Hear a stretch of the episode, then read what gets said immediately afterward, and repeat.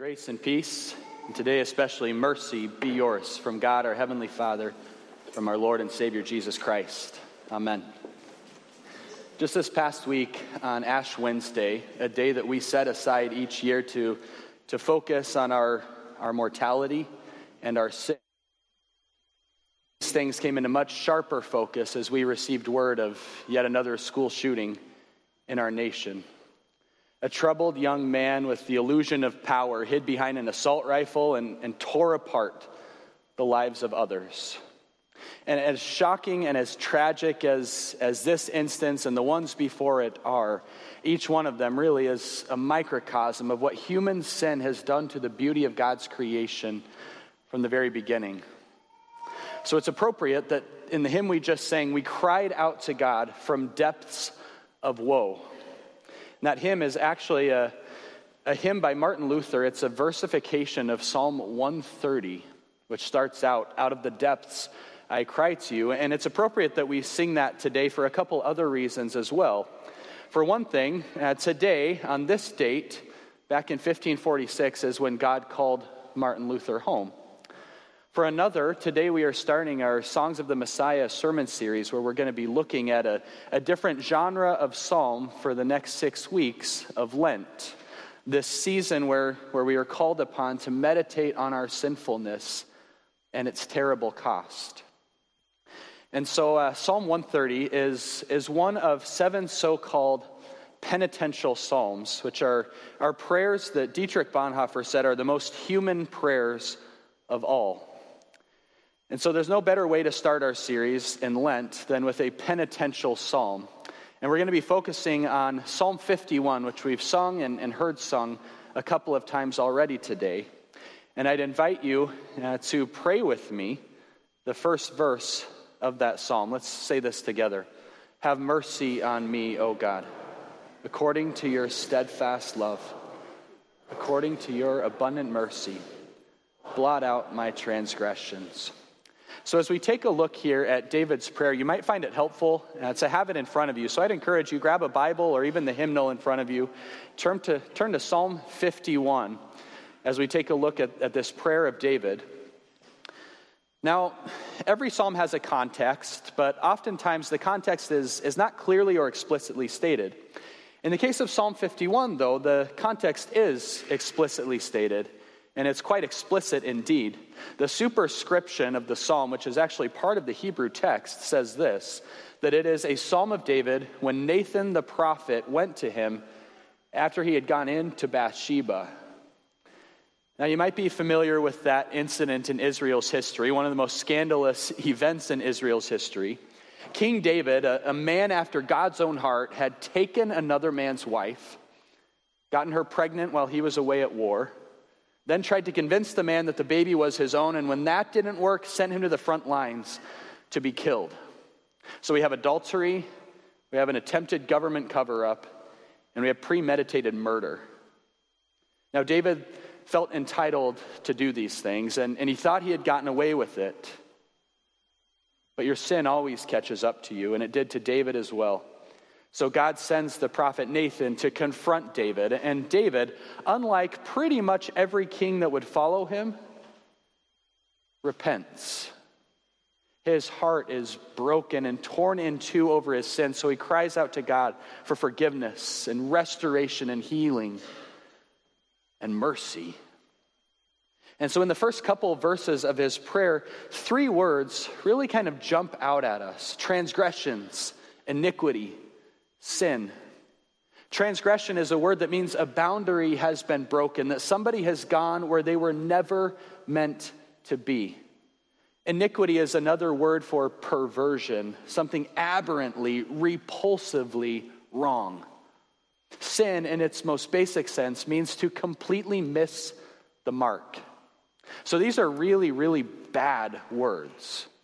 And David applies them directly to himself. He says, Blot out my transgressions, wash me thoroughly from my iniquity, cleanse me from my sin. The broken and battered heart of this king who has broken and battered the lives of others cries out to God, appealing in faith to God's steadfast love. and abundant mercy.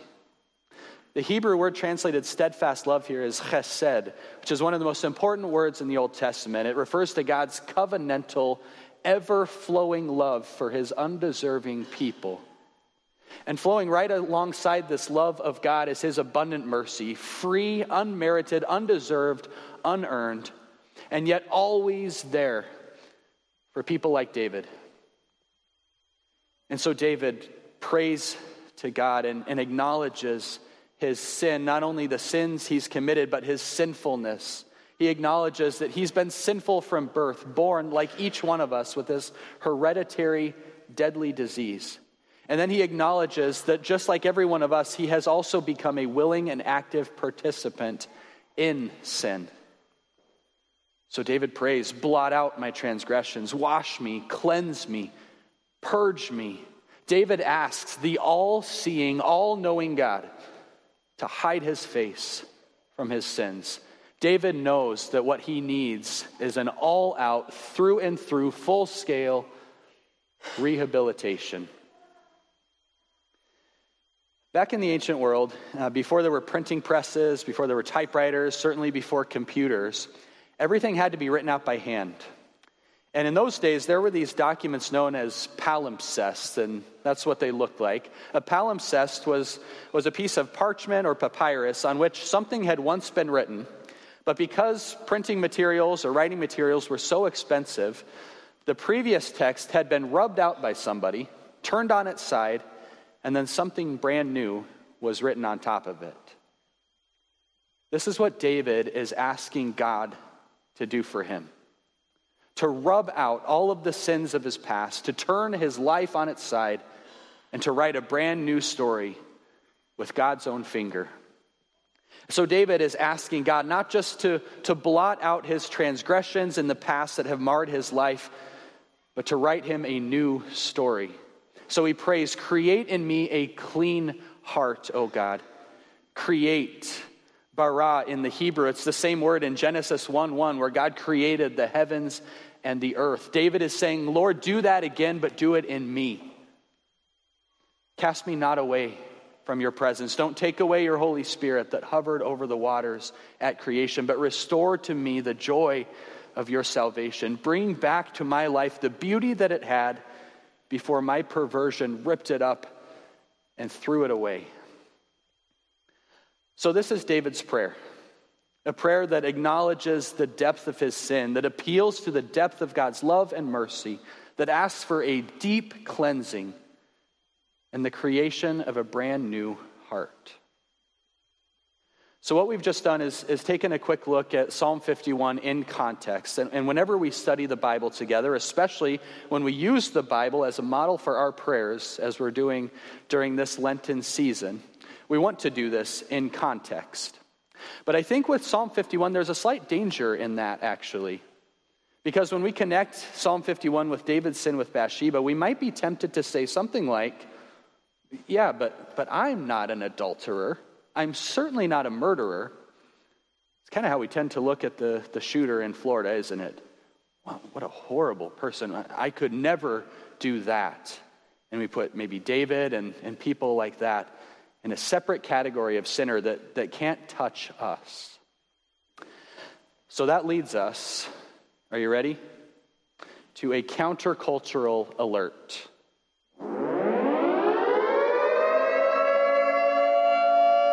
Remain calm, stay in your seats. All right, that's kind of silly, but that is to alert you that what is about to come flies in the face of what our culture would say. Our culture would tell you that you have absolutely nothing to be sorry for, ever. Our culture would encourage you to say, Who is anybody to tell me that what I think, that what I feel deep down inside, that what I have done is wrong? In our world, the, the concepts of repentance, of forgiveness, certainly of sin, have been kind of cast aside, misunderstood, or, or even vilified. In a world where there is no sin, there, there really can't be any sinners. But today, let's dispense with that facade. Today, let's acknowledge that, that sitting here in this building right now among us are adulterers, even murderers. Because Jesus himself has said that anyone who looks at another person with lust in his heart has already committed adultery. Jesus says that if you're angry with somebody, that if you hate somebody, you are guilty of murder. As James said in our epistle lesson today, each one of us is enticed and, and, lured away by our own desires.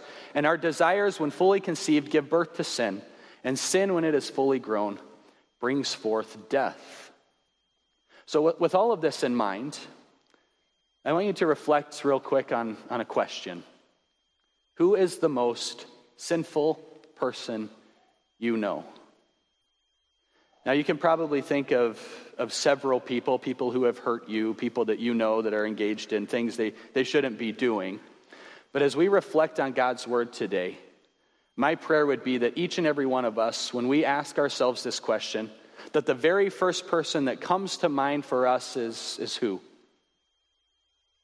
Selves.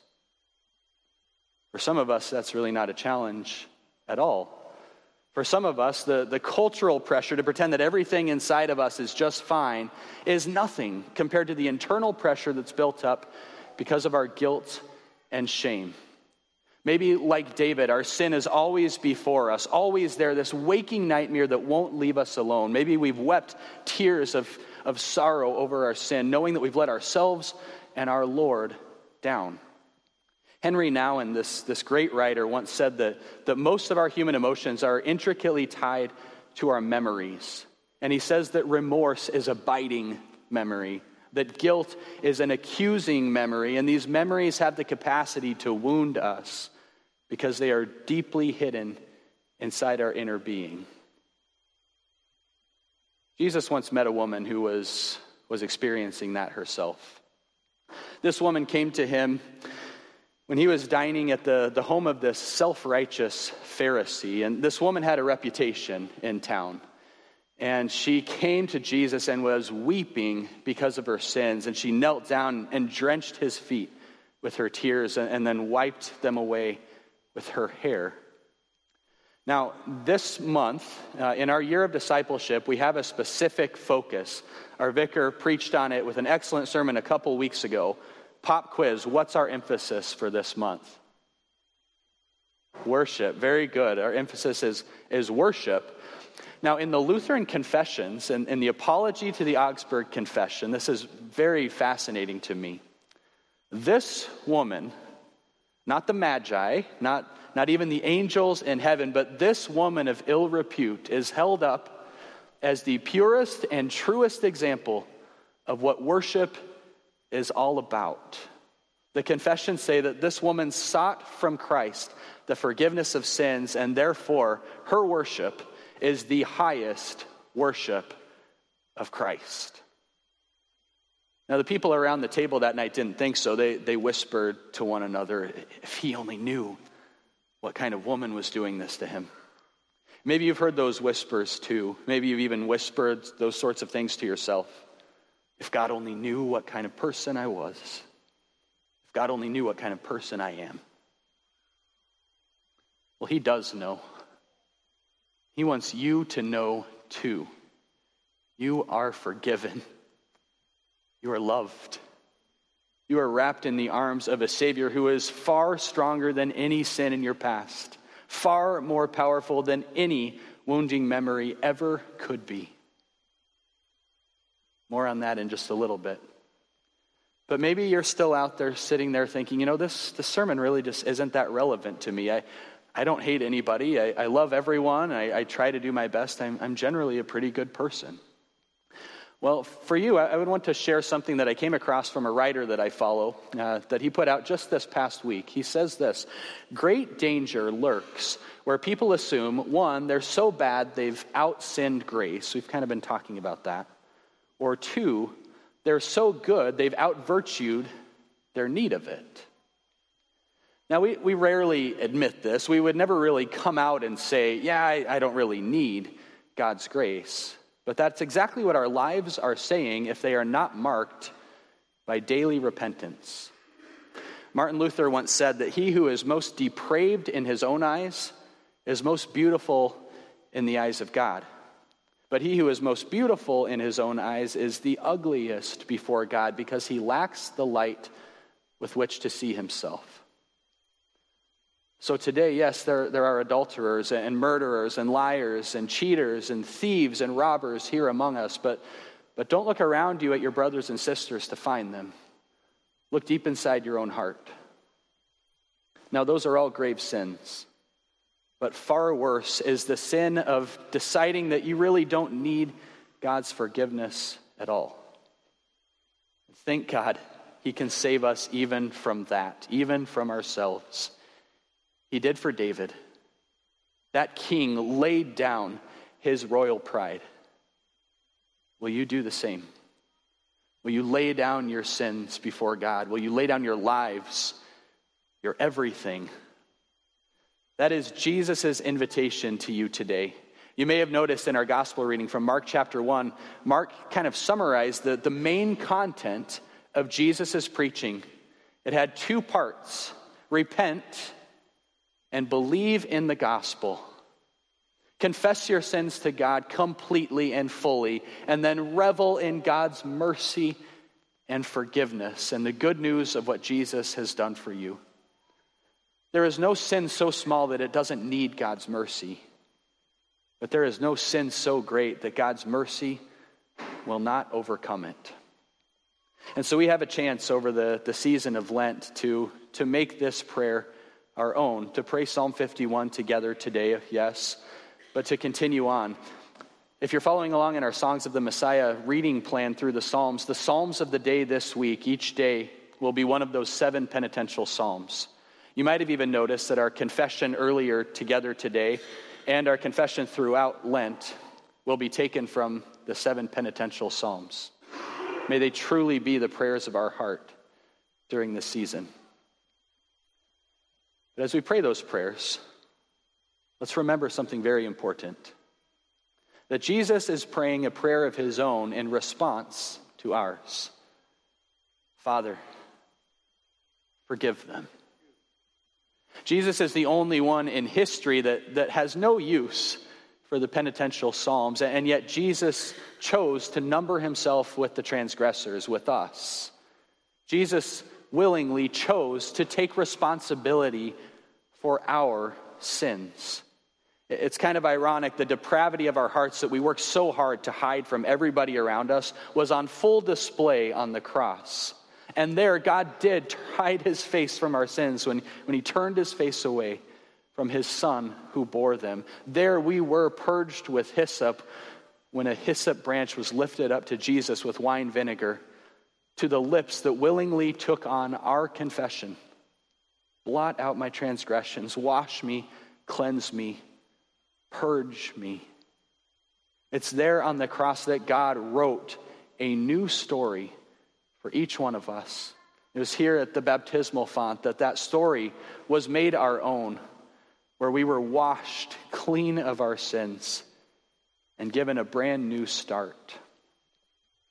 So, like David, let's look back on the past and realize and recognize and rejoice that our sins have been forgiven. And then let's look to the future, to the new story that God has given us through Christ. And in that future, we will find no guilt, no shame, just brand new hearts. In Jesus' name, amen.